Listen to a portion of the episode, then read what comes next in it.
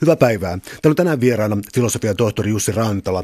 Me puhutaan perheestä, vallasta ja seksistä antiikin Roomassa. Käsillä on kirja Keisarit ja kurtisaanit, jossa tätä, jossa tätä aihetta käsitellään. Tota, Perhevalta ja seksi antiikin Roomassa jo nimenä kertoo, että tässä on kysymys osittain siis varmaankin isoista valtarakenteista, toisaalta jonkinlaista mikrohistoriasta. Uh, Onko tämän hetken antiikin tutkimuksessa jotenkin korostunut jompikumpi näistä puolista, ikään kuin rakenne- tai aatehistoriallinen tai sitten tämä mikrohistoria, joka on niin suosittua monilla aloilla? No kyllähän ainakin voin sanoa, että Tampereen puolella on tota, tämä sosiaalihistoria, nimenomaan, nimenomaan tämmöinen arkipäivähistoria ja, ja, ja mikrohistoria, jos näin halutaan sanoa, niin on niin kuin tällä hetkellä aika suosittua ja sanoisin noin näppituntumalta, että ehkä se on tällä hetkellä jopa, jopa, jopa suositumpaa tai, tai tutkitumpaa kuin sehän perinteisimpi aatehistoria. Että sosiaalihistorian puolella, mikrohistorian puolella on tullut paljon niin kuin uusia, uusia näkökulmia, näkemyksiä ihan viime vuosina tai vuosikymmeninä, joka on kyllä vaikuttanut tähän, ehkä tähän tutkimuskenttään monellakin tavalla. No tota, aika varovainen täytyy olla noiden aineistojen kanssa, koska siis äh, teette selväksi tässä kirjassa, että, että kuvausten kohteet on eliittiä, tekstit on eliitin tekemiä, eli tota, äh, voiko tähän ikään kuin tutkimuksellisesti varautua ja löytää laajempaa kuvaa, kun ymmärtää niiden tekstien käyttötavan, vai onko se jotenkin vaan niin kuin ikään kuin pieni klikki, joka siellä puhuu? No tota, kyllähän tietysti jos puhutaan, puhutaan ihan niin kuin kirjallisista lähteistä ja niin kuin antiin kirjallisuudesta, niin kyllähän se on äärettömän elitististä ja, ja sitten tavallaan kun, kun näitä kirjoituksia tulkitsee, niin täytyy muistaa, että niissä on tosiaan se se on tietyt vakiintuneet tavat ja, ja vakiintuneet narratiivit ja, ja tietty retoriikka ja vakiintuneet tämmöiset topokset, mitkä toistuu, toistuu oikeastaan vuosilla toiseen hyvin monet. Niin kyllähän ne niin vaikuttaa paljon siihen itse tulkintaprosessiin, että ne on, ne on otettava huomioon. Että se on oikeastaan se ihan tekstiä tulkittaessa on se idea juuri siinä, että esimerkiksi sitoo se aikalaiskontekstiin, niin sitten yrittää miettiä, mihinkä, mihinkä, mihinkä ajankohtaisen keskustelun se kuitenkin juuri sillä hetkellä vastaa. Ja ehkä sitä kautta sitten voidaan, voidaan niin kuin saada sieltä mennä tavallaan niiden, niiden sellaisten tiettyjen kliseiden taakse, mitä siellä, mitä tekstissä viljellään ja, ja löytää niin kuin niitä osittain piilotettuja, osittain tietysti ihan sitten niin kuin eksplisiittisiäkin merkityksiä. Me varmaan käsitellään tässä aika paljon juonitteluja ja mm. eliitin ja keisareiden ää, valtataistelua, mutta tota, onko näitä dokumenttien luonne myös siis sellaisia, että ne oli ikään kuin häväistyskirjoituksia tai jopa oikeudenkäynneistä oli muistaakseni joidenkin naisten kohdalla? Joo, siis kyllähän tietysti riippuu tietysti lähteestä, että kyllähän kirjoittajilla oli aina omat, omat niin kuin, tota, motiivinsa ja omat, omat, omat tota, omat tavoitteensa. Että kyllähän niin kuin, sanotaanko näin, että se esimerkiksi keisari, keisari aikana se eliitin suora poliittinen valta oli, oli aika paljon kaventunut, niin kyllähän tietysti tämä kirjallisuus oli sitten yksi, yksi, yksi vastarinnan muoto tietyssä mielessä joissain tilanteissa, kun haluttiin kritisoida. Tietysti oli vaarallista ihan suoraan kritisoida, mutta, mutta sitten juuri tällaisten, tällaisten vihjailuiden ja, ja vaikkapa sitten häväistysjuttujen kautta, niin se oli, antoi sitten tiettyjä, tiettyjä mahdollisuuksia, niin kuin, tiettyjä mahdollisuuksia ajaa niitä omia, omia, oma, omaa agendaa ja omia, omia tota, juttuja tavallaan niin kuin ihan, ihan tuommoisen päivän politiikan ulkopuolelta, jos noin modernia termiä voidaan käyttää. No jos mennään kirjan sisällöllisesti, niin tuota, äh, ruvettaisiko avaamaan tätä vinoutuneita perhesuhteita antiikin Roomassa, niin Caligula hyvin tunnettu ja mm. hänen sukunsa. Mäkin olen nähnyt leffan. Joo, se on, se on moni, moni ilmeisesti nähnyt, kyllä, kyllä. Eli tota, voisitko niin tätä kautta valottaa vähän, minkälaisia, no siis ainakin siis historian todella inhoama mies. Että... No joo, joo. Tässä on oikeastaan, tämä on oikeastaan se perusongelma tässä, että, että se meidän kuva Kaligulasta tällaisena irstailijana ja, ja, ja tällaisena mielipuolena, niin sehän on täysin niin kuin näiden muutamien, muutamien keskeisten antikin kirjan, kirjojen tai kirja, kirjailijoiden luoma kuva. Eikä meillä niin kuin tavallaan voi olla täysin varmaa tietoa, pitääkö se paikkansa vai oliko he vaan sitten niin kuin oliko he sitten vaan, oliko heidän motiivista vaan syystä tai toisesta mustamaalata keisaria. Että tämä on oikeastaan nimenomaan se perusongelma, mikä antiin kirjallisuudessa, kirjallisuudessa tutkijassa tulee, tulee. Mutta tietysti tämä on se meidän mielikuva ja tietysti toisaalta voi sanoa, että ei kai Savo ilman tulta koskaan ole, että e, tuskin ne nyt tuskin nyt kaikki niin kuin ihan valheeseenkaan perustuu. Et varmasti näillä sit henkilöillä oli syy ainakin vihata Kalikulaa, jos ei muuta. Mutta tietysti niin kuin kaikkein nämä härskeimmät ja, ja tota, irvokkaimmat jutut, niin niihin kannattaa suhtautua niin kuin terveen skeptisesti, kun luetaan näitä. Että juuri tästä lähteiden harvalukuisuudesta ja, ja tota, lievästä muuta puutteellisuutta ja puolueellisuudesta johtuen. Että kuitenkin nämä kirjoitukset on osa sellaista niin aikalaista diskurssia, että, että on, on kirjoittajia ja sitten he tietävät myöskin, mitä heidän lukijat haluaa kuulla.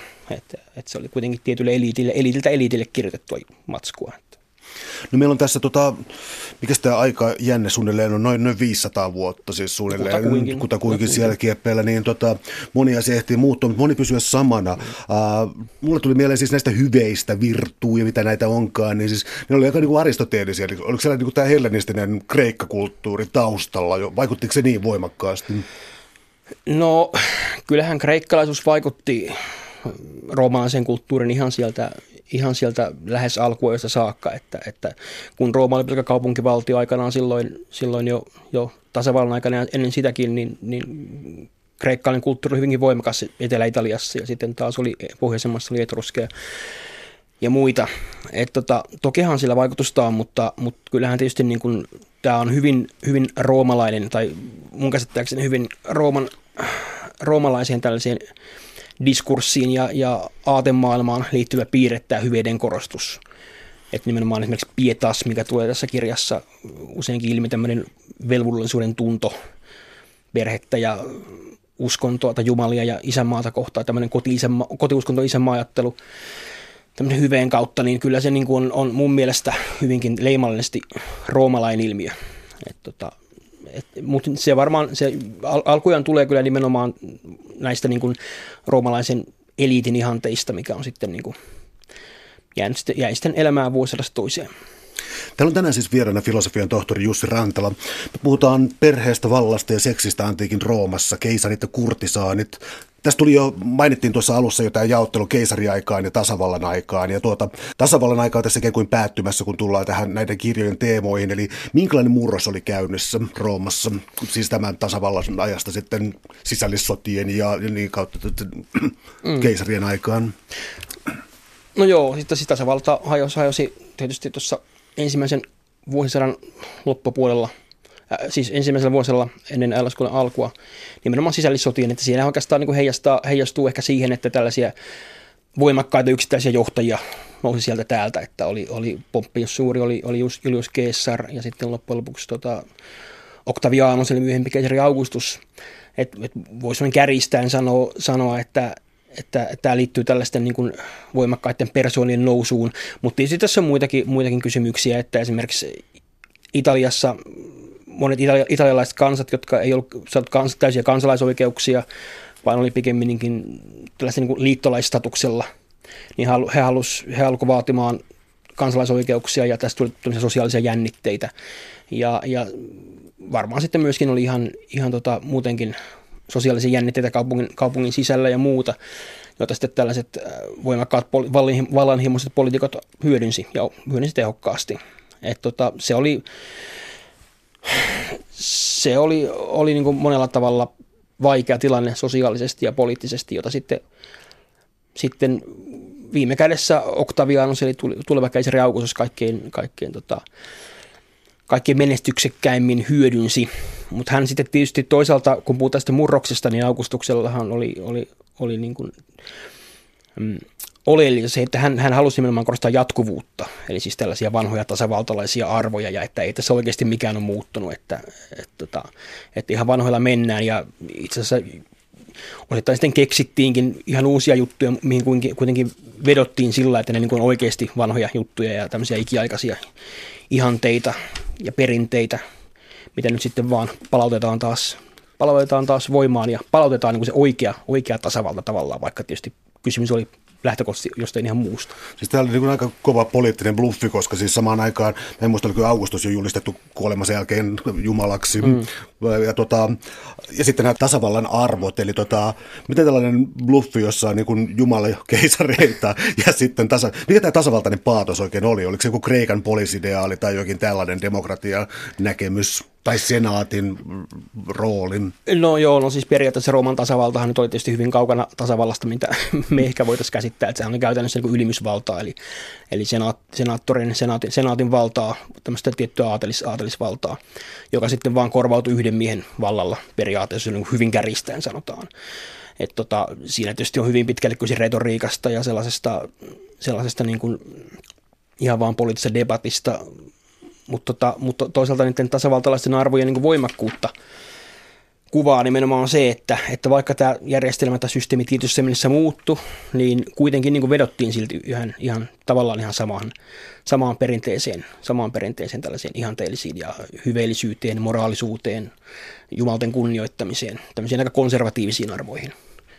Ähm, monilla tekstillä oli ikään kuin tällainen pedagoginen merkitys tai jonkinlainen tällainen, ja tämä tulee voimakkaasti esiin siis yhdessä artikkelissa tuota, Aleksanteri Suuri ja siis kaikki häntä kuvailevat tekstit, nämä mitä on tästä, tästä säilynyt, niin oli kirjoitettu siis pari 300 vuotta Aleksanteri mm. Suuren jälkeen, mutta tota, oliko jonkinlaisia opas, en sano käytösetikettiooppaita, mutta siis jonkinlaisia moraliteetteja tai tällaisia? No se oli siis yksi niiden tekstien tehtävä oli tietysti niin kuin opettaa, koska tämä edelleenkin, kun puhutaan kirjallisuuden, se on eliitin kirjallisuutta ja eliitin, eliitiltä eliitiltä kirjoitettua, niin se myöskin antoi tällaisia tavallaan niin kuin esimerkkiä, että kuinka kuinka hyvän johtajan tai hyvän, hyvän yli, ylimyksen pitää käyttäytyä, taas sitten varoitteita, kuinka ei pidä käyttäytyä. Että kyllä niin kuin on luettava myöskin ihan moraalioppaina, moraalioppaina monessa suhteessa. Ja tota, Aleksanteri Suuri on tosiaan semmoinen ihan primääri esimerkki siitä, kuinka, kuinka niin kuin monta sataa vuotta aikaisemmin elänyt henkilö kuitenkin niin kuin kuvataan uudestaan ja uudestaan myös myöhemmässä kirjallisuudessa.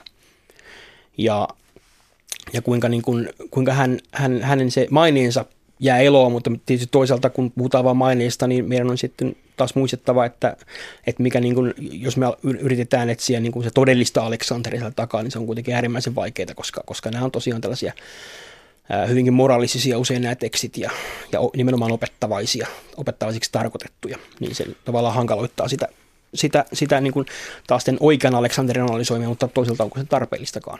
Mm.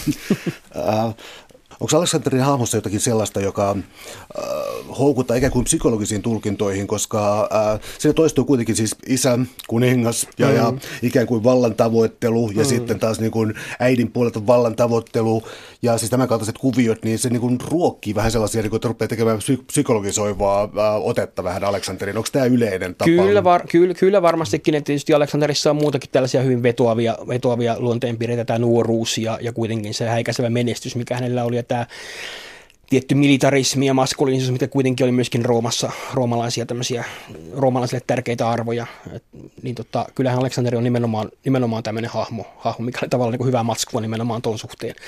Jo silloin ja varmaan nytkin.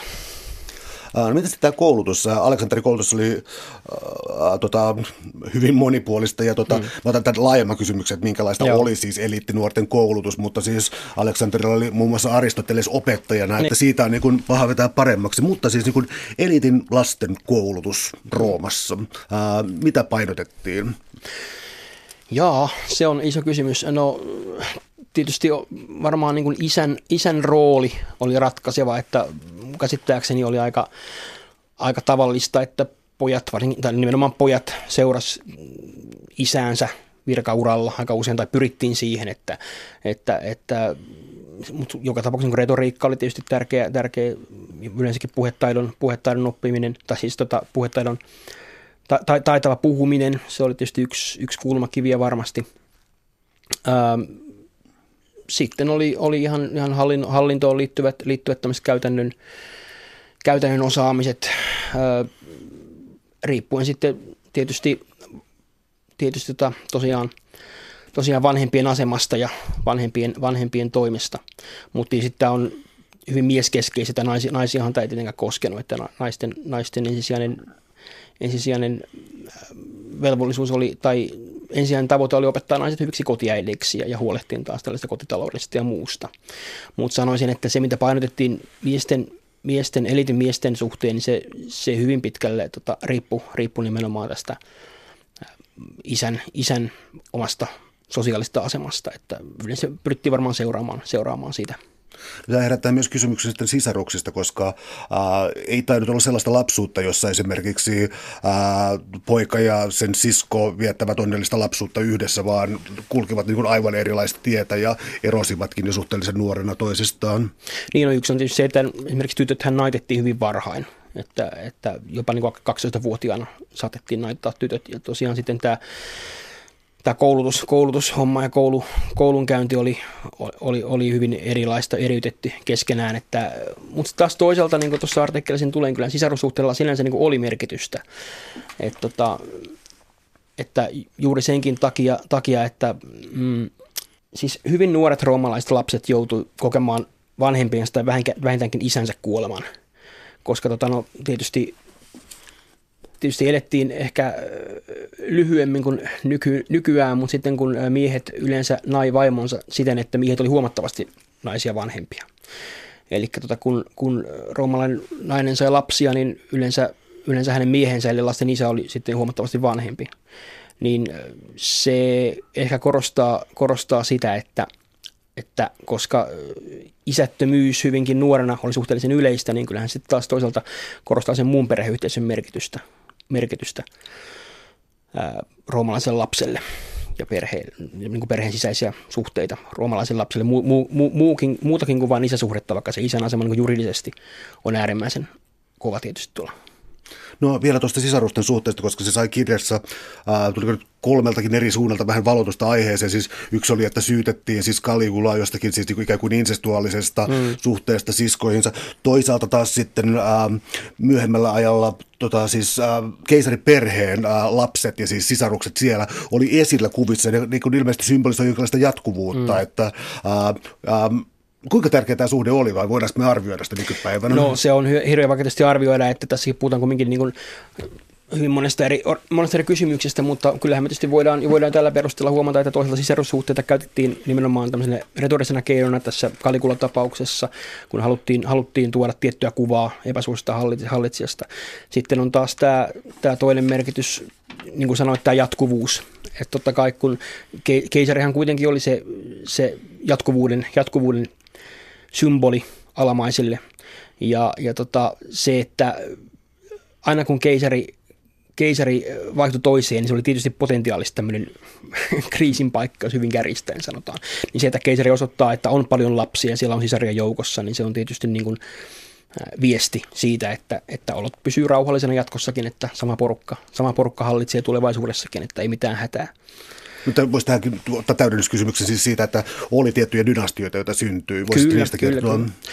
No dynastioita oli, oli tietysti Rooman historiassa, siis keisarien historiassa oli, oli muutamia, oli, oli Julio Claudiukset, sitten myöhemmin, myöhemmin tota, Flaviusten dynastia, Severusten dynastia ja, ja niissä tietysti dynastiat perustui siihen, että, että jatkuvuutta, jatkuvuutta oli ja oli, oli joku suvussa joku henkilö, joka, joka pystyi jatkamaan edeltäjänsä työtä ja nimenomaan se, joka nousi, nousi valtaan, yleensä kyllä pyrki, pyrki hyvin tehokkaasti perustelemaan valtaan se oikeuttaa sen sillä nimenomaan sillä, että on laillinen tai, tai legitiimi seuraaja tälle, tälle edelliselle hallitsijalle. Että jatkuvuutta, jatkuvuutta haettiin koko ajan. Että, että niin kuin äärimmäinen esimerkki on, itse tuossa kirjoitan Septimus Severuksesta, on, hän, ei, hän ei ollut tota, edeltävän dynastian käytännössä, no ei viimeiselle, mutta suosituimmalle keisarille Markus Aureliukselle minkäänlaista sukua. Että hän oli ihan, ihan muualta kotoisin, ei, ei, mitään, ei minkäänlaista sukua, mutta, mutta kun hän pääsi keisariksi, niin hän tota, tavallaan postyymisti adoptui itsensä Markus Aureliuksen pojaksi, vaikka taisi kuollutkin aikoja sitten, koska, koska tota, tämä jatkuvuus oli kuitenkin niin tärkeää ja semmoinen sellainen, tota, sellainen halu, halu vakuuttaa ihmiset, kansalaiset siitä, että että mitään murrosta ei ole tapahtunut, vaan että olot, olot on samat kuin ennenkin, että jatketaan.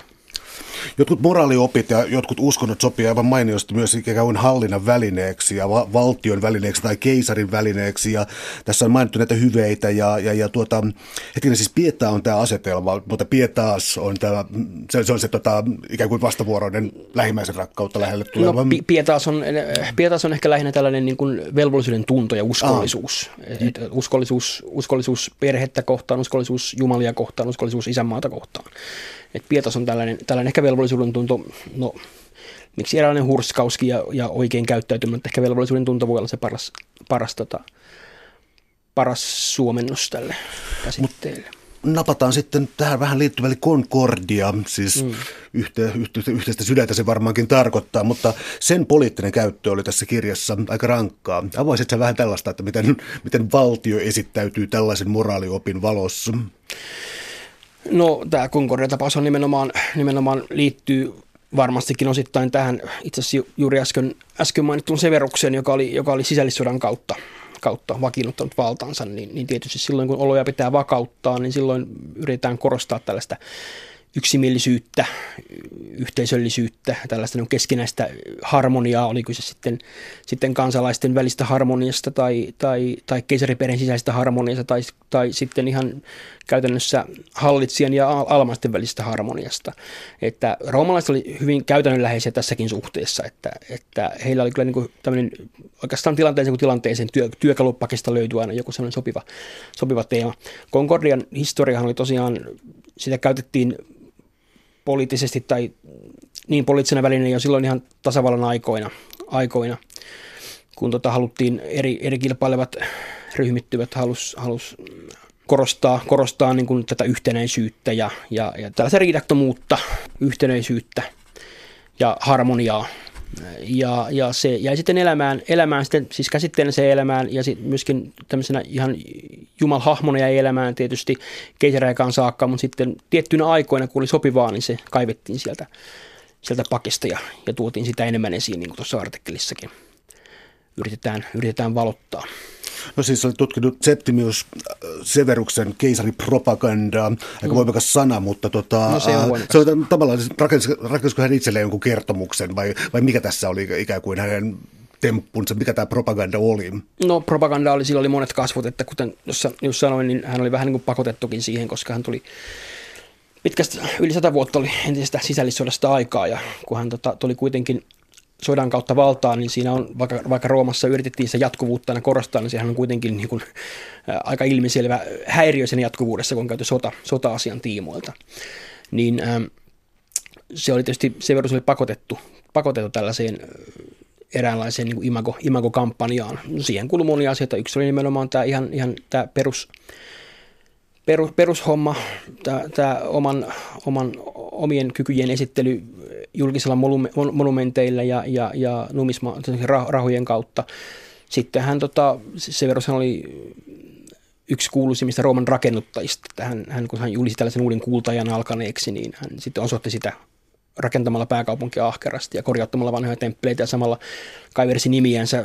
Tietysti rakensi uusia temppeleitä ja rakennuksia, sai, sai niihin oman nimensä, mutta sitten myöskin korjauttamalla vanhoja, niin hän, hän sai siihenkin sitten lyödä oman leimansa leimansa sitä kautta, että hän oli, hän oli ahkera rakennuttaja. Ja sitten oli tosiaan tämä, tämä lainsäädäntö oli kolmas, korostettiin nimenomaan taas näitä moraalilakeja, mistä tosiaan puhuttiin. Ja, ja en mä tiedä, onko se anakronisesti sanottu, mutta, mutta kriisiaikoina ehkä, ehkä, ehkä, ehkä se verran katsoo, että kun on ollut kriisiaika, niin silloin on tällainen kaipuu, kaipuu ja silloin niin kuin helmällinen maaperä tällaisille jälleen tämmöisille vähän niin kuin perinteisemmille konservatiivisille arvoille ja siihen sitten liittyy tämä moraalilakin säätäminen ja avioliitto, avioliittoon liittyvät lait ja, ja tota, lasten tekoon rohkaiseminen niin sanotusti. Se tuntui joskus niin absurdilta tuota kirjaa lukiessa siis se, että äh, oliko nyt jo ensimmäinen keisari siis Augustus, joka, joka heti oli siis niin huolissaan perhearvoista mm. ja siis niin kuin, niin kuin täytyy siis palauttaa vanhat rehdit kunnon perhearvot niin, ja kyllä, siis kyllä. tehdä näitä. Tällainen niin kuin konservatiivisuus on kovin vanhaa. Joo, no siis se on oikeastaan, mutta tavallaan se, se tämmöinen moraalinen rappio oli jo siihen aikaan kätevä selitys sisällissodalle. Että se tavallaan on tämmöinen, tämmöinen tietty konservatismi sisällissodan jälkeen on, voidaan tietysti nähdä tällaisena niin kuin vastareaktiona sille ajatukselle, että, että nyt kun on unohdettu jumalat ja, ja eletty, eletty siveettömästi, niin, niin sen takia ollaan jouduttu tähän vaikeuksiin, mitä ollaan juuri, juuri kärsitty. Että nyt, nyt ryhtiliike niin sanotusti, mikä taas palauttaa hyvät ajat ja, ja vakauden ja turvallisuuden. Täällä on tänään siis vieraana filosofian tohtori Jussi Rantala. Me puhutaan perheestä, vallasta ja seksistä antiikin Roomassa. Keisarit ja kurtisaanit äh, otsikolla. Äh, yksi aika olennainen kysymys mun mielestä on siis sellainen jako siis, niin kuin, henkilö, siis privaattiin ja julkiseen, siis julkinen elämä ja yksityiselämä. Jako, joka on mm, No, joka on aina ollut vähän hankala historiallisesti, mm. ei se nytkään ole kauhean helppo. Tuntuu siltä, että niin intiimi on liikaakin mm. esillä joskus. Mm. Mutta mikä tämä jaottelu oli suunnilleen Roomassa? No se on aika hyvä kysymys.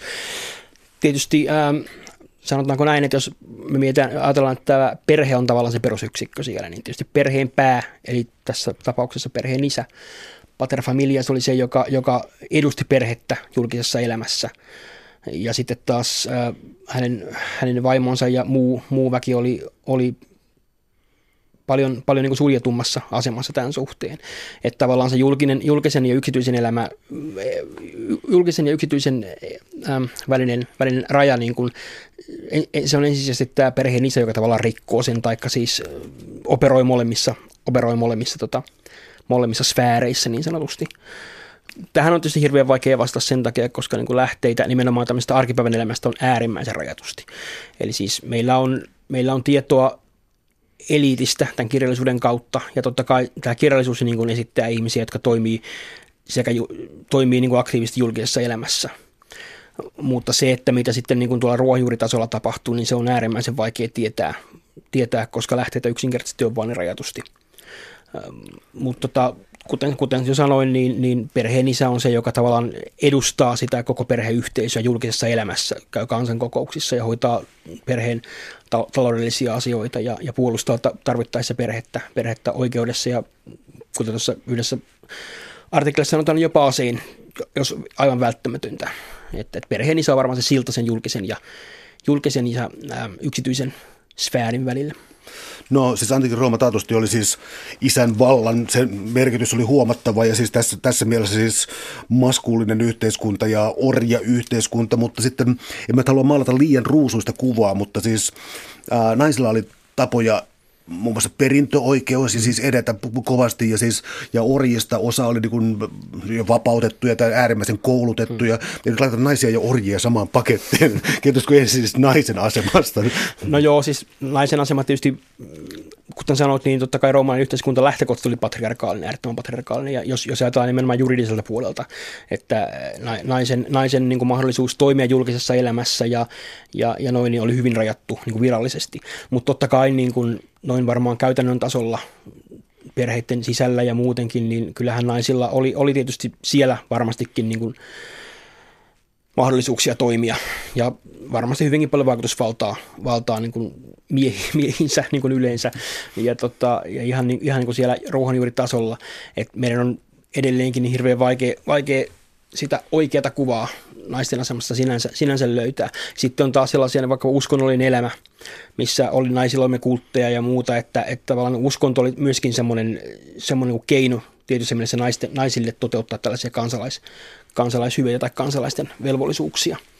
Et kyllä, kyllä, tota, kyllä se, ei, se, ei se kuva niin ei, ei, se, ei se todellisuus ilmeisesti niin jyrkkä ole, mitä esimerkiksi kirjalliset lähteet antaa ymmärtää, mutta että se, että esimerkiksi kirjalliset lähteet ei ole kiinnostuneita juurikaan naisista, niin se niin kuin antaa, antaa väärän kuvan ehkä siitä, siitä että osittain siitä, että mikä se naisten, naisten asema oikeasti oli. Mutta siis ilman muuta tietysti lähtökohtaisesti yhteiskunta oli hyvin patriarkaalinen järjestelmä.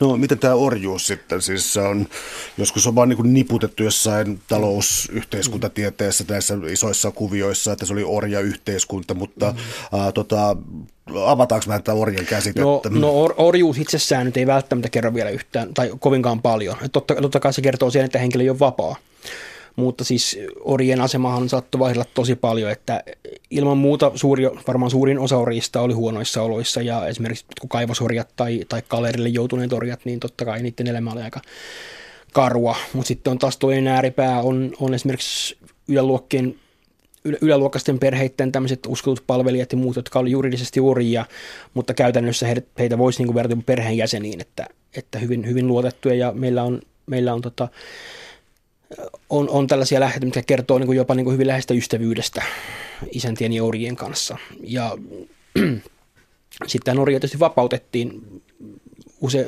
tällaiset nimenomaan varsinkin kyläluokkaiset perheet, uskolliset orjat sai ehkä sitten vapauden jossain vaiheessa. Samoin orjalla oli periaatteessa mahdollisuus ostaa itsensä vapaaksi, jos sai tienattua, tienattua jostain tarpeeksi rahaa. Että orjuus sinänsä ei välttämättä vielä kerro mitään niin kuin täysin, täysin niin kuin äm, varmaa tai ei, ei, kerro, ei, ei niin kuin anna välttämättä vielä terminä koko totuutta yksittäisen henkilön asemasta. Että se oikeastaan kertoo vain sen, että hän ei ole vapaa. Ja sekin on tietysti tärkeä asia. Mutta että ne on niin sosiaalisesti ori, ori, ori, ori oli hyvinkin erilaisia tämä orjien opettajana toimiminen, tällainen ää, muukin toiminta, tällainen yhteisöllinen toiminta, niin tämä nyt avaa eniten, tämä nyt avaa eniten tätä perhekäsitystä mm. ää, antiikin Roomassa, koska koska ei suinkaan ollut niin, että lapset jätettiin jotenkin heitteille ja sitten mm. jotenkin vaan se tuntui siltä, että aina kun ne kulkivat kadulla jossain, niin mm. oli joku niin kuin laajasta, mitä voisi sanoa laajennettu ydinperhe Kyllä. tällaisessa. Kyllä, mm. nimenomaan yläluokkaisessa perheessä, jossa orjia palveluita oli, oli niin tota, tavallaan se lasten suojelu tai lasten tällainen opastaminen ja ohjaaminen oli, oli ulkoistettu, ulkoistettu vielä tuolla heille. Että oli, oli, oli ihan niin kuin sitä, varten, sitä varten hommattuja palveluita ja orjia, joiden tehtävä oli huolehtia lapsista ja, ja tota, se osittain liittyy myöskin tietysti yläluok- yläluokkien suhteen tähän niin kuin, sukujen välisiin valtataisteluihin ja kamppailuihin ja oli niin kuin lasten, lasten hyvä maine ja hyvä opetus oli ensiarvoisen tärkeitä juttuja koko suvun jatkuvuuden kannalta ja, ja siihen oltiin sitten, jos vain oli rahaa, niin oltiin valmiina panostamaan, valmiita panostamaan sitten tällaisten ja palvelija jopa seurueiden muodossa. Äh, mä olisin vielä kysynyt tuosta julkisesta ja yksityisestä elämästä. Mulla tuli nyt vasta mieleen siis julkisen elämän tietty kiivaus, eli siis erilaiset ikään kuin seinäkirjoitukset ja tällaiset, äh, äh, mä en saa nyt nimeä päähän, niin mä annan sulle mm. kohta puheenvuoro, mutta siis äh, oli siis tällaista ikään kuin äh, julkista debattia ja sitten oli siis kansan suosio esimerkiksi Germanicus, joka siis mm. ei koskaan tullut siis keisariksi, niin siis tämä fanittaminen oli aivan uskomatonta. Eli siis kuinka tällainen kaupunki saatiin ikään kuin mobilisoitua tällaisen suosioon ja oliko tämä ikään kuin tällainen tällainen äh, no, tällainen ikään kuin graffitikirjoittelu, mm. mutta tällainen niin kuin julkinen mm. kirjoittelu. Oliko se niin aktiivista toimintaa, että se ikään kuin toimi politiikan keskeisenä välineenä? Kyllä, varmasti kirjoitukset sekä, sekä tämmöiset viralliset keisarilliset piirtokirjoitukset, sitten ihan, ihan epäviralliset sloganit, mitä, mitä kerrottiin johonkin ilotalojen seiniin, niin kyllähän niillä kaikilla oli vaikutusta ilman muuta. Ja tota, se, että kuinka tällaiset niin sanotut henkilökultit luotiin, niin no, jos nyt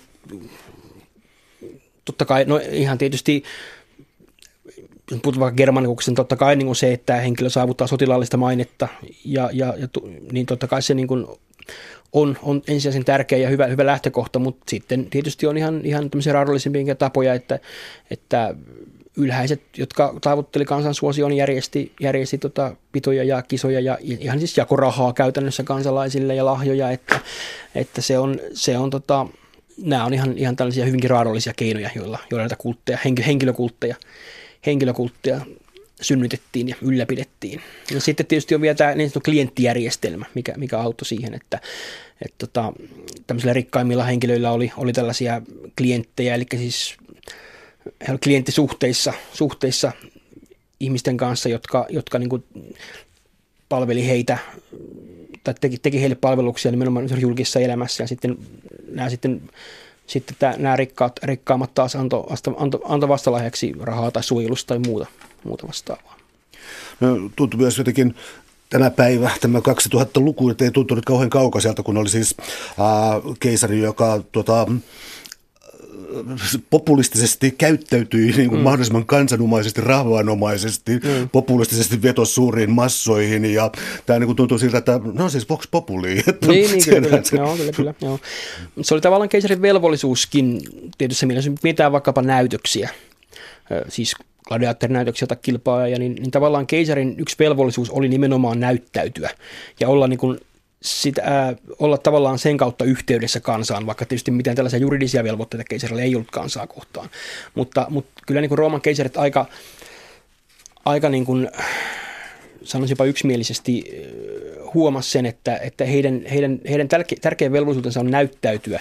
Ja tavallaan julkiset näytökset oli tietysti mielessä, vaikka, vaikka nyt kansalaisinänsä juurikaan päätösvaltaa ollut, mutta julkiset mahdollisuudet, äh, julkiset näytökset oli kansalle sellainen tietty mahdollisuus myöskin osoittaa mieltään ihan niin kuin legitiimisti. Eli siellä tavallaan heillä, heillä oli mahdollisuus, mahdollisuus ilmaista tyytymättömyyttensä tai, tai muuta. Ja yleensä, yleensä, se oli, yleensä keisarit piti sitä kyllä velvollisuutenaan niin kuin siinä mielessä kuunnella myöskin kansan ääntä, vaikka tietysti sitten jos homma kävi liian vakavaksi, niin sitten, sitten taas armeija saattoi puuttua asiaan, että eihän keisari koskaan niin kuin missään vaarassa yleensä ollut, mutta, mutta tällainen, tällainen tietty velvollisuus olla osa y- yhteisöä kosi kuitenkin kuin keisaria. Ähm, kuinka paljon tavallaan niin kun, sanotaan, sitten massoilla tuota, oli valtaa ja siis tuota, no, sotien valossa ainakin vaikuttaa selvältä, että oli erilaisia orjakapinoita ja muita, mm. mutta siis oliko mahdollista, että siis oli niin epäsuosittu keisari, että äh, Kolosseumilla äh, väkijoukot huutaa sen suunnilleen ulos ja se ei kerta kaikkiaan niin sanotusti nauti luottamusta? Kyllähän näin tapahtui. Kyllä me tiedetään, tiedetään tapaukselta, on raportteja, että, että keisari on pitänyt saattaa niin kuin turva, turvasaattuessa pois, koska, koska homma on käynyt liian, liian tota, kiivaaksi, mutta eihän niin kuin kansanparissa sinänsä niin kuin mitään vallankumouksia tai, tai vastaavia oikeastaan ollut mahdollista. Kyllä se niin kuin vaatii aina jonkun yl, ylhäisen tai, tai, tai aatelisen tai muuten rikkaan henkilön, joka sitten pystyy, pystyy tavallaan ottamaan sen kapinan johtoon sekä tavallaan käyttämään niitä massoja. massoja. Mutta kyllähän kansan suosiolla siinä mielessä oli merkitystä, että, että se oli vaarallinen tilanne keisarille nimenomaan sen takia, että jos joku pystyy käyttämään sitä hyväksi ja tyytymättömyyttä, niin siinä mielessä kyllä. Täällä on tänään siis vieraana filosofian tohtori Jussi Rantala. Me puhutaan keisareista ja kurtisaaneista, perhevalta ja seksi antiikin Roomassa. Äh, yksi sellainen asia, joka äh, hämmentää monia, jotka lukee siis antiikin Kreikan teoksia ja, siis, ja, ja myös siis Rooman on siis suhtautuminen poikiin oli sellaista, mikä tuntuu niin kuin nyky, nykylukijan korvaan tai silmiin hyvinkin omituiselta. Mm. Mutta se oli tietty oma logiikkansa, että ei ollut kai mitään pelkkää häväistyskirjoittelua. Ei, ei, ei. Että yleensäkin jos aletaan äh, arvioimaan antiikin seksuaalisuutta, niin meidän tavallaan täytyy yrittää päästä tietyistä niin kuin omaan kulttuuriin liittyvistä ennakko-oletuksista kokonaan pois. Et se on kuitenkin se lähtökohti niin erilaista, että niin kuin tuossa erässä artikkelissa mainitaan, niin seksuaalisuus tavallaan oli niin kuin, no se oli tavallaan kokonaisuus, joka, joka ei niin kuin, siihen suhtauduttiin samalla tavalla kuin syömiseen tai juomiseen. Et se oli, se oli niin kuin osa, eikä, ja, ja siis jos ajatellaan niin seksuaalista suuntautumista, niin, niin ei niin kuin eroteltu, ei eroteltu homoseksuaalisuutta ja heteroseksuaalisuutta esimerkiksi toisistaan. Eli, eli se, että joku harrasti seksiä nuorien poikien kanssa, niin ei se lähtökohtaisesti ollut itsessään niin ihmeellistä. Mutta sitten tietysti kreikkalaisilla ja roomalaisilla sitten siihen liittyy enemmän tämä tämmöinen statusajattelu ajattelu ja tämmöinen kunniaajattelu, että mitkä on ne roolit siinä, roolit siinä aktissa, oli siinä sitten kysy, kysymys miehestä ja naisesta tai kahdesta miehestä. Naisten välisestä seksuaalisuudesta on hyvin vähän siitä en osaa sanoa kauan, koska siitä, on hyvin vähän, vähän tota dokumenttia. Mutta, mutta nimenomaan siis se, tavallaan se, että harrastat seksiä nuoren pojan kanssa, niin olennaista ei ole se, vaan olennaista on nimenomaan se, se rooliajattelu ja statusajattelu siitä, että ketä, ke, ke, ketä nämä henkilöt on, jotka, jotka, jotka sitä harrastaa. Eli tämä menee siis tavallaan samalla tavalla tuossa siis siinä mielessä maskuliininen kulttuuri, eli siis se häpeä ja paha asia oli siis antautuminen femini, femi, feminiiniseen mm. rooliin, se eikä suinkaan mikään niin orientaatio tai Nimenomaan näin, että, että, tavallaan kun ajatellaan, että, että siinä aktissa on passiivinen ja, passiivinen ja aktiivinen osapuoli, niin tavallaan ainakin roomalaisen näkömuksen mukaan on häpeällistä se, että, se, että, se, että jos vapaasyntyinen mies tai poika on siinä niin sanotussa passiivisessa asemassa, niin se on tavallaan häpeällistä. Hän ottaa tavallaan niin kuin naisen aseman tietyssä mielessä. Tähän tullaan tähän maskuliinisuuteen tietysti. Ähm, että se, on, se on nimenomaan kyse enemmänkin rooleista ja niiden merkityksestä kuin siitä varsinaisesta teosta. Niin siis tämä on varmaan myös sellainen aihe, joka on sitten siis on paljon klassisia tekstejä, mitä ei ole oikein käännetty. Ja sitten mm. muistan jossakin, onko se Bertrand Russellia vai mitä, mutta äh, Englannin yliopisto, jossa sitten oli siis niin Platonin tekstejä sitten gymnasiumista mm. ja harjoitteluista. Mm. Ja sitten professori vaan silleen, että nyt hypätkää nyt sitten nuo sivut niin, niin, niin kuin, kyllä, kyllä. tuosta ohi. Että, tota, kyllä joo, että on, on, tota, on siis teoksia, mitä tosiaan ei ole käännetty esimerkiksi englanniksi tai muille isoille kielille. Nimenomaan kesti kauan niiden kääntäminen, koska niissä on, on vähän tällaisia meidän, meidän aikaamme ehkä, tai ainakin muutama vuosikymmen sitten vielä moraalittomana pidettyjä, pidettyjä asioita, niin kyllä se vaikuttaa, vaikuttaa siinä mielessä tavallaan se tutkimukseenkin on vaikuttanut. Täällä on tänään siis vieraana filosofian tohtori Jussi Rantala. Me puhutaan perheestä, vallasta ja seksistä antiikin Roomassa, kirja Keisarit ja kurtisaanit. Muutama keisari on käsitelty tullaan kurtisaaneihin. No niin. Minkälainen olisi täysin vakiintunut ää, instituutio Roomassa?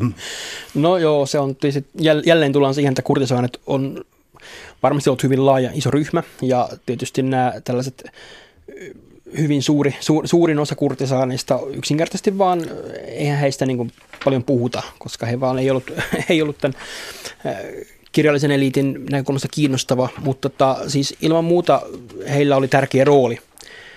Rooli, rooli tietyssä mielessä yhteisössä, että vaikka heitä halveksuttiin ja, ja he olivat tavallaan sitä, sitä niin kuin, tietyssä mielessä sitä kaikkein aivan pohjasakkaa yhdessä, yhdessä näyttelijöiden ja, ja, ja joidenkin muusikoiden ja tanssijoiden kanssa, mutta kuitenkin niin kuin heidän arvo tunnustettiin siinä mielessä, että tullaan ehkä jälleen tähän julkisen yksityisen elämän väliseen, väliseen juttuun, että he oli tavallaan, koska ää, tytöt yritettiin naittaa suoraan aviomiehillensä, koska avioliit oli järjestettyjä pääsääntöisesti, niin ää, tällainen nuorten, nuorten välinen keskinäinen kanssakäyminen oli hyvin hankalaa.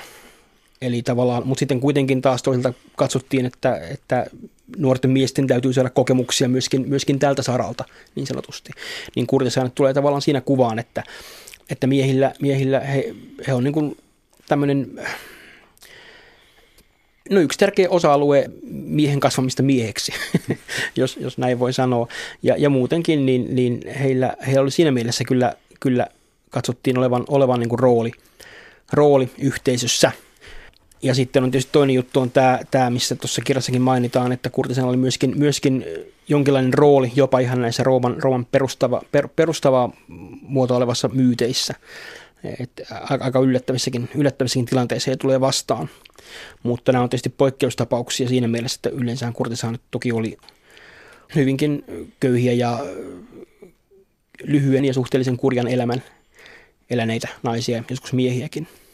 No, tämä on pidettävä mielessä, mutta mä kuitenkin mm. joudun kysymään tuon vastakysymyksen, että oli olemassa myös täysin palvottuja kurtisaania. Ja sitten siis sellainen niin kuin rakkausrunojen ja laulujen kirjoittelu, joka me sijoittaisi jonnekin niin kuin ritariromantiikkaan, mm. niin se oli täällä Rooman kurtisaaneille ilmeisesti jo tuttua.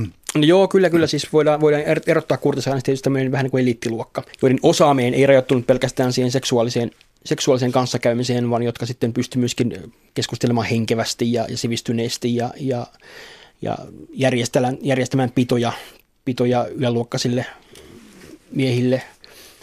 Eli, tota, eli, eli he sinä, sinänsä tosiaan tämä kurtisaaninkin joukko ei siinä mielessä ollut ihan täysin yhtenäinen, vaan, vaan oli tämmöinen eliittiluokka. Mutta tosiaan kyllä joo, että siinä taisi olla, että, että varsinkin köyhempien roomalaisten nuorikausta oli pakko yrittää verrata kurtisaaneihin tällaisten runojen ja laulujen kautta, koska jos, jos, jos, jos raha ei ollut tarpeeksi ja oli, oli kova, kova kiintymys tiettyyn kurtisaaniin, niin, niin sitten piti yrittää muita keinoja. Mutta tämmöinen ritarirunoustyyppinen tai trupadurit-tyyppinen, mikä ehkä myöhemmin, myöhemmin tota, tulee sitten keskiellä ja muuten, muuten esiin, jota naisille esitettiin, niin kyllähän tämän voi, voi katsoa olevan vähän niin kuin samaa, samaa systeemiä.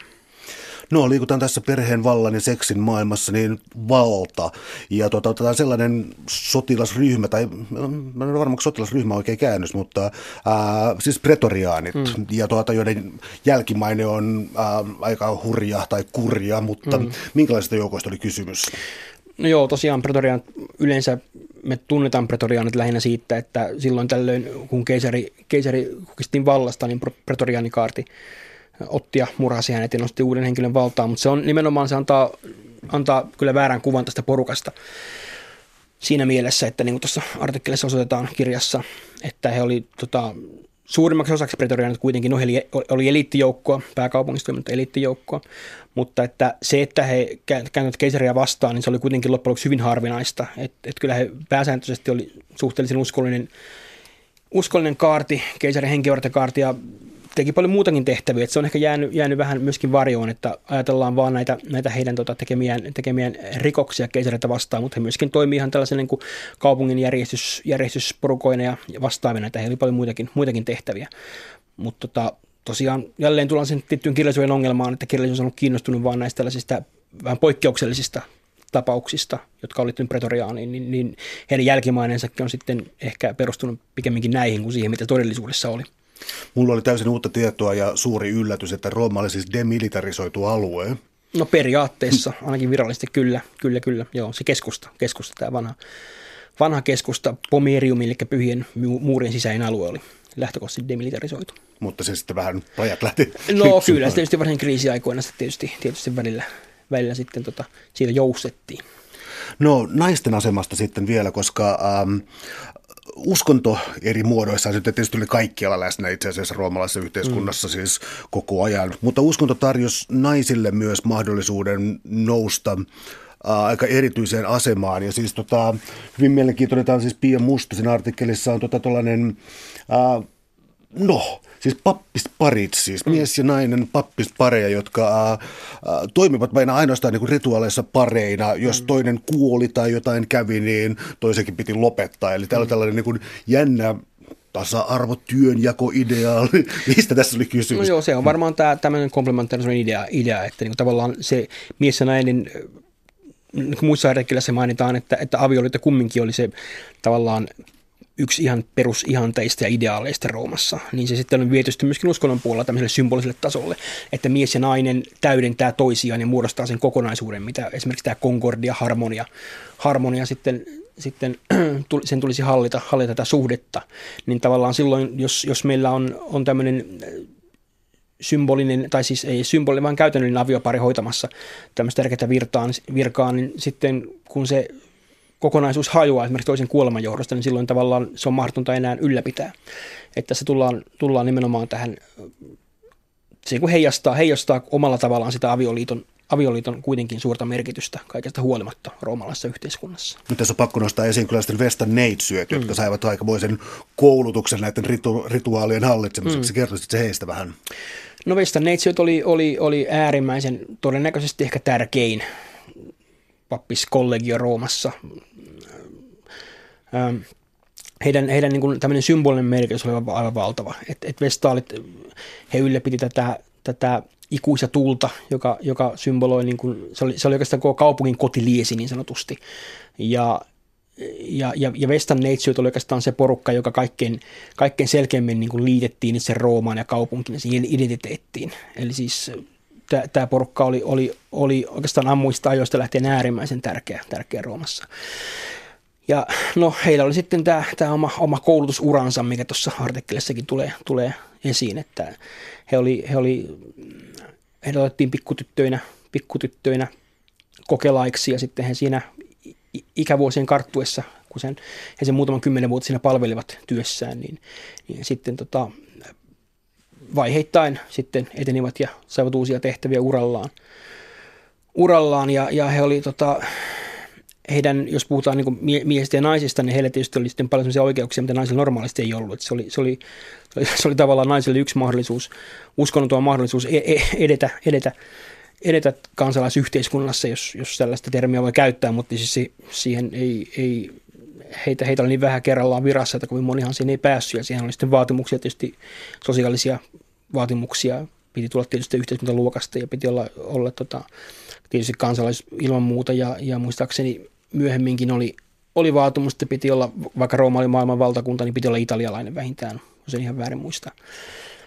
Mutta tota, erittäin, erittäin tärkeä, tärkeä osa ja tavallaan symboloivat, koskevat neitsyitä, niin tullaan jälleen tähän, tähän tällaiseen moraalikäsityksiin ja, ja tällaiseen ajatukseen siitä tietystä puhtaudesta ja tällaisesta. Mutta tämä, mitä he tekivät, niin tota, hyvin vaikea löytää suomalaista sanaa, ellei mahdotonta siis siihen, miten tuossa taas politiikka ja raha niin, niin toimivat tavallaan niin mesenaatteina, vaikka mm. se itse asiassa anakristinen sana, mm. mutta toimivat tavallaan mesenaatteina, mm. hoituvat rahoitusta, politiikkaa. Kyllä. Ihmiset menivät sinne siis pyytämään palveluksia, mm. jättivät julkisia muistomerkkejä, jotka oli äärimmäisen tärkeitä sille, että suvun nimi näkyy jossakin. Ja siis tämä, tämä niin kuin vallan, politiikan, uskonnon, rahan ja julkisuuden tällainen hmm. kombinaatio. Ei, en mä nyt löydä sille suomalaista sanaa. Ei sillä, no sillä oikeastaan, koska siis, mutta täytyy muistaa aina se, että Roomassa kuitenkin se oli täysin luonnollista. Eli siis ei, ei se, että, se, että uskonto ja poliittinen valta sekoittu toisiinsa, niin ei sitä, me, meillä se ehkä voitaisiin voitais nähdä jonkinlaisena korruptiona tai, tai vastaavana ongelma, mutta ei se, se oli niin kuin se, että, että poliittiset uskonnolliset toimijat oli myöskin poliittisia toimijoita, niin se oli täysin niin kuin business as usual. Että siis ei se, ei se niin kuin nähty, nähty pahana eikä, eikä sellaisena pääsääntöisesti, vaan se oli ihan, niin kuin, ihan luonnollinen, luonnollinen prosessi. Et, et varsinkin tämä, että esimerkiksi tasavallan aikana myöhemminkin, niin varsinaista ylipappia oli tietysti tärkeitä pappeja, esimerkiksi Pontifex Maximus, mutta, mutta viime kädessä se oli senaatti esimerkiksi tasavallan aikana, joka teki uskonnolliset päätökset. Ja papit sen ainoastaan toteutti nämä päätökset. Eli, eli, eli tässäkin tullaan tähän, tähän ajatukseen, mikä, tai siihen, että kuinka paljon se roomalainen uskonnon ajattelu eroaa meikäläisistä. Että sillä tavalla niin poliitikot teki uskonnolliset päätökset ja sitten papisto ainoastaan noudatti poliitikkojen ohjeita. Yksi asia, mikä hämmästyttää, kun lukee antiikista tekstejä, antiikin Kreikasta tai antiikin Roomasta, ehkä Roomasta enemmän, siis tietyt lakitekstit ja sitten niin kuin kaunokirjalliset tuotteet ja siis tietyt äh, ikään kuin valitukset niin kuin arjen elämästä ja, ja, ja siis tällaiset just ikään kuin moraalikatoa taivastellaan ja jotain. Ja siis tuntuu siis Mä tarkoitan vain sitä, että tuntuu siltä, että lukisi tekstiä, kun joku on kirjoittanut eilen. Ja tota, siis, kun puhutaan tällaisista asioista. Ja sitten sen varmaan syyllistyi siis sellaiseen harhaan, että, tota, että nehän ajatteli, tulee sellainen niin Star Trek, Rooma mm. tai Kreikka, niin. että mm. noin niin kuin ajatteli täysin samalla tavalla. Tämä on sellainen ajatteluvirhe, josta mun ainakin pitäisi oikaista mm. itseäni, että, niin kuin, että ne ei kuitenkaan varmaankaan ajatelleet ihan meidän tavalla. No oikeastaan se on mun mielestä niin kuin Antingin tutkimuksessa se yksi kiehtova piirre on juuri se, että totta kai siis antiikin Kreikki ja Rooma hyvässä ja pahassa on meidänkin tämmöisen länsimaisen ajattelun perusteet ja kulmakivi ilman muuta. Sehän on selviä. Siinä mielessä siinä on, on paljon samaa. Ja kun me tutkitaan antiikin historiaa, niin me tutkitaan myöskin niin kuin oman, oman kulttuurimme juuria. Se on ihan kiistämätöntä. Mutta sitten kuitenkin taas toisaalta on se toinen, toinen äh, puoli, Eli se on kuitenkin niin kuin monisuhteessa niin erilainen, että meidän täytyy, vaikka me tiedetään tutkivamme omia juuriamme tietyssä mielessä, niin meidän pitää silti niin kuin irtautua niin monista ennakko ja, ja sellaisista, niin kuin, mitä me pidetään omissa kulttuurissa itsessään selvyyksinä. Ja on kuitenkin niin kuin pystyttävä suhtautumaan vaikka, vaikka, vaikka se kuuluu tähän meidän, meidän kulttuuriseen juuriin, niin pitää kuitenkin pystyä suhtautumaan siihen myöskin aivan omana erillisenä kulttuurina. Jos siis niin kuin monet ajattelumallit ja ajattelutavat oli lähtökohtaisesti aivan erilaisia kuin meidän. Et tota, se on, mutta se on mun mielestä nimenomaan Antekin tutkimuksessa se, se, se kiehtova puoli ja se syy, minkä takia Antekia kannattaa tutkia ehdottomasti, koska, koska toisaalta se, kuten sanottua, kertoo meidän juurista, mutta tavallaan sitten myöskin auttaa meitä ymmärtämään niin kuin asioita, jotka näyttää samanlaisilta, mutta jotka kuitenkin on lähtökohtaisesti niin erilaisia, niin se auttaa kuitenkin ymmärtämään, ymmärtämään myöskin erilaisia asioita, jotka ei ole ihan, ihan yksi yhteen meidän ajattelutavan kanssa. No miten vielä tästä valta-aspektista mä vielä kysyisin lopuksi siis siitä, että äh, jotkut väittävät, että jos se oli valtaa, sotilasvaltaa tai jotain, niin joku kyllä tulee ja täyttää sen, mutta Mä en tiedä, onko mistään muusta kulttuurista tai yhteiskunnasta tehty niin paljon siis rappioanalyysejä, että mihin se Rooma nyt hajoaa. Se on niin lyijyakvedukteja ja niin kuin, vaikka mitä tapain turmelusta. Onko tämä tota, Onko tämä ollut joku historioitsijoiden ikuisuusongelma, että näin upealle kulttuurille on? On niin se, se, kyllähän se on, on totta kai se on pitkä pitkä ongelma. Mä itse en, en, en, en tuohon aiheeseen kyllä koskea pitkällä tikullakaan, mutta ilman muuta Rooman, Ro, Rooma on siis, ehkä se sitten vaan on, on se osoitus siitä, siitä Rooman valtavasta merkityksestä meille ja meidän ajattelutavalle ja meidän, meidän kulttuurille, että me vieläkin siis vuosisatoja ollaan pähkitty, että, että mihinkä se loppui ja loppuko se, jos loppui, niin kuinka se loppui ja mikä sen aiheutti. Vastaus siihen ei varmaan koskaan saada, mutta, mutta kyllä se itse kysymyksen jatkuva olemassaolo, niin se kertoo vaan sen, sen antiikin ja varsinkin antiikin Rooman henkisestä merkitystä kuitenkin yhä meidänkin päivänä, meidän kulttuurissa. Suuret kiitos keskustelusta Jussi Rantala. Oli ilo. Kiitos, kiitos.